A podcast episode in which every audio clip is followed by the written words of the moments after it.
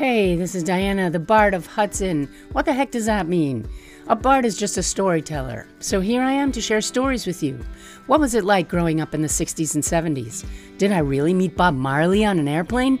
I hope you enjoy listening to my crazy life and that it inspires you to share your stories in some way. One great way to share your thoughts with me is through my Patreon page at patreon.com slash Diana the Bard. There you can see the photos and written materials that enrich my stories with visuals. Please check it out. And wherever you're listening, please rate and review and share the podcast. I'd love to hear what you think. At the end of the day, human connection is all we have. Enjoy.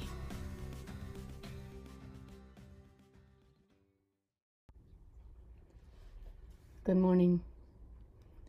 The last couple of times when I've been talking about Lou and about the sweatshop, it made me think about the pace of life. I know I asked this question when I talked about the sweatshop. Like, when did we ever have time to spend two to three hours sewing together in the middle of a weekday afternoon? I do remember, you know, some of the moms in that room rushing off to, like, oh gosh, I got to meet the bus, you know, suddenly realizing what time it was. But we had that kind of uninterrupted spare time that we could dedicate to a creative project, a community project. And that seems a grand impossibility right now. You know, everybody is so, so, so busy and always running around with their heads spinning in different directions. When did the pace of life change so much? I mean, I guess I'm I'm thinking of the last decade in particular. I think those things are speeding up. You know, and maybe is it is it just because I'm old? is it just because, you know, I'm getting to that place in life where I'm like, you kids these days, you should not be, you know, I don't know. Am I Clint Eastwood on the porch? Get off my lawn.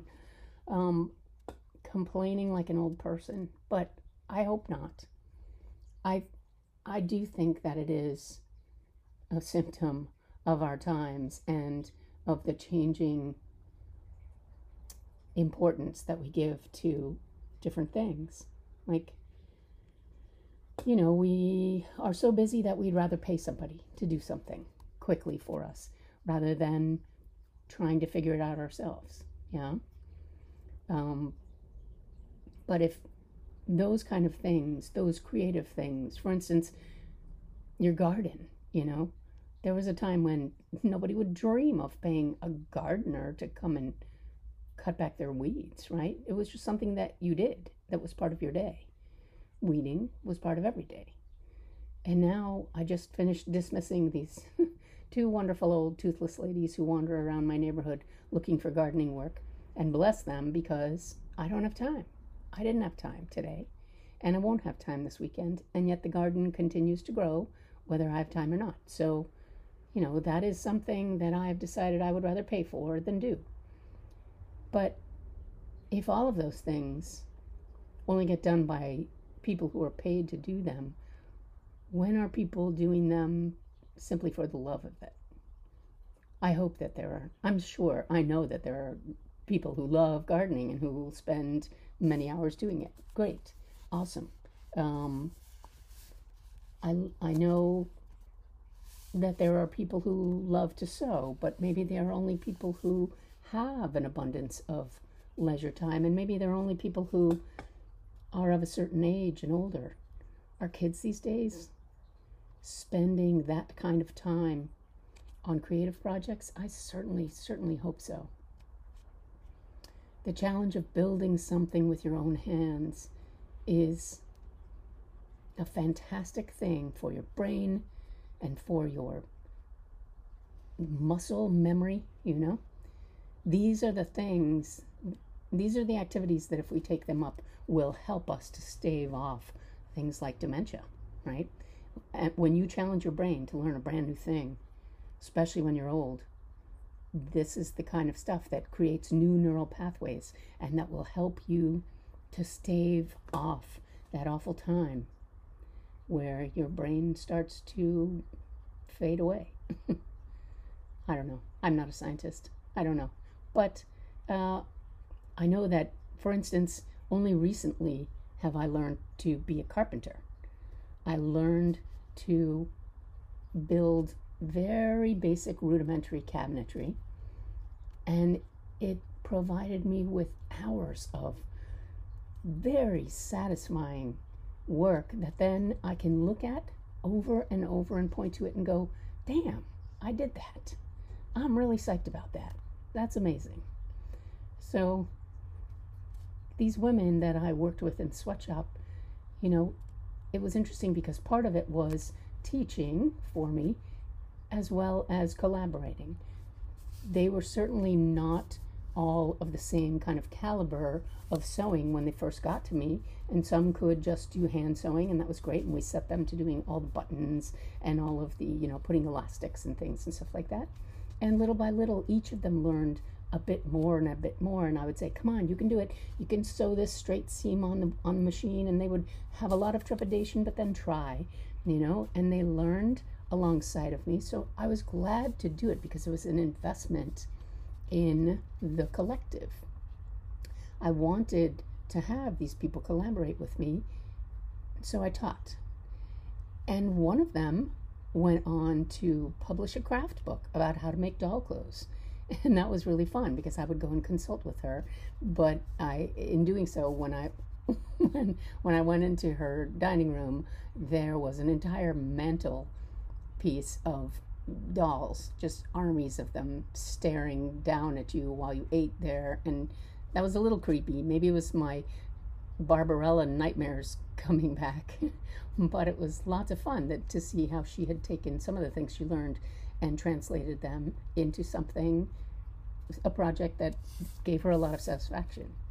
Another of them started making quilts and made quilts for friends' babies and all kinds of things, and wouldn't have done that maybe, perhaps, unless they had been bitten by that sewing bug right there in the sweatshop with us.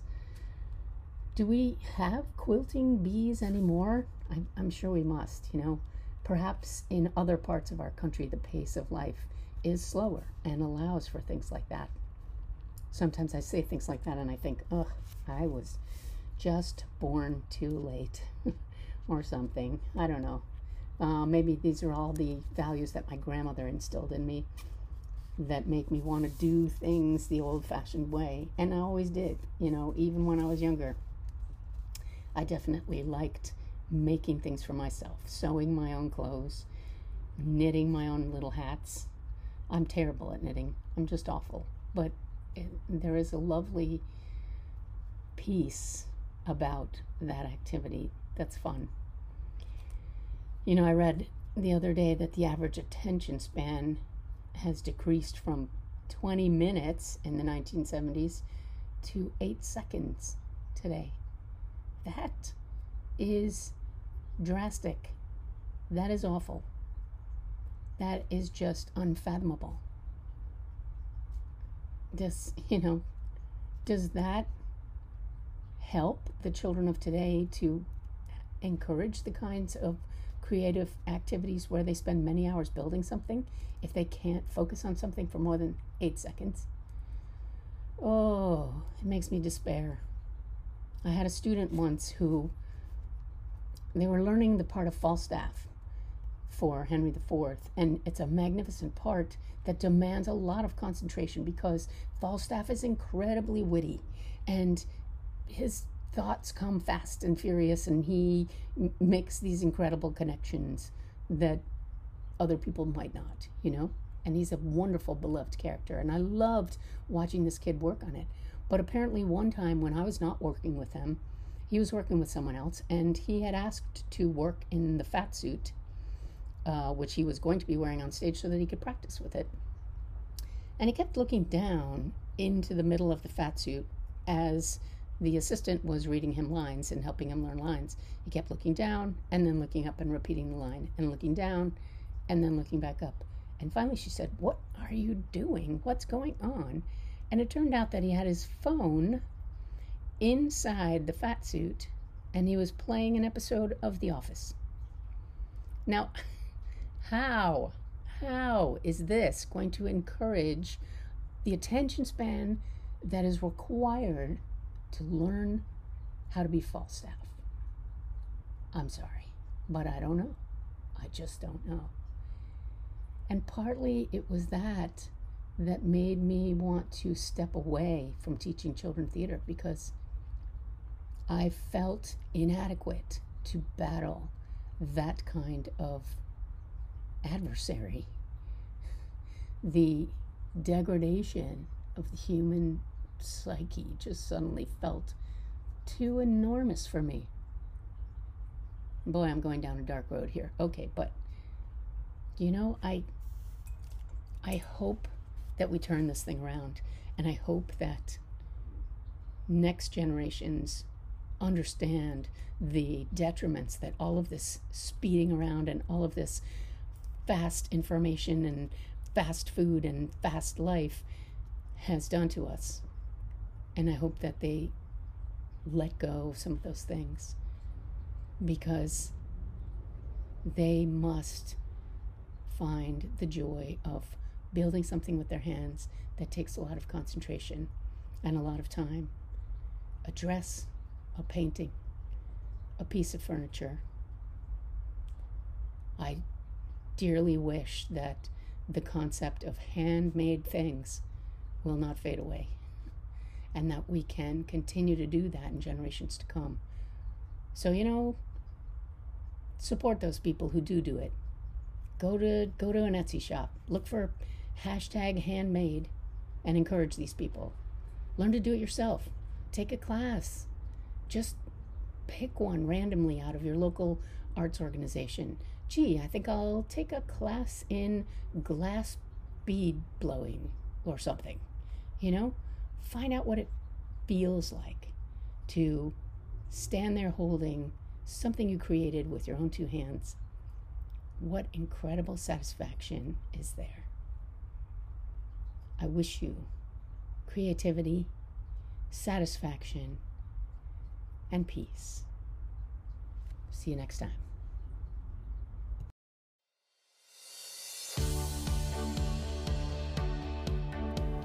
Want to make some juicy passive income but don't know where to start? You need to check out Girls Trade 2. Girls Trade 2 is an online community of women learning to trade in the stock market so they can boost their savings and get off that dang hamster wheel of work, work, work. So if you want some help figuring out the stock market, check out a free web class at girlstrade2.com.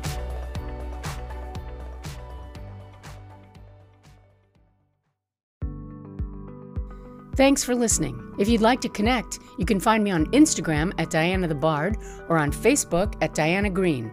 And check out my Patreon page at patreon.com slash Diana the Bard for photos and other fun additions. And if you're enjoying the podcast, please subscribe, share, rate, and review wherever you're listening. It makes a world of difference and helps others to find the show. I'd really appreciate it. Thanks so much. Bye.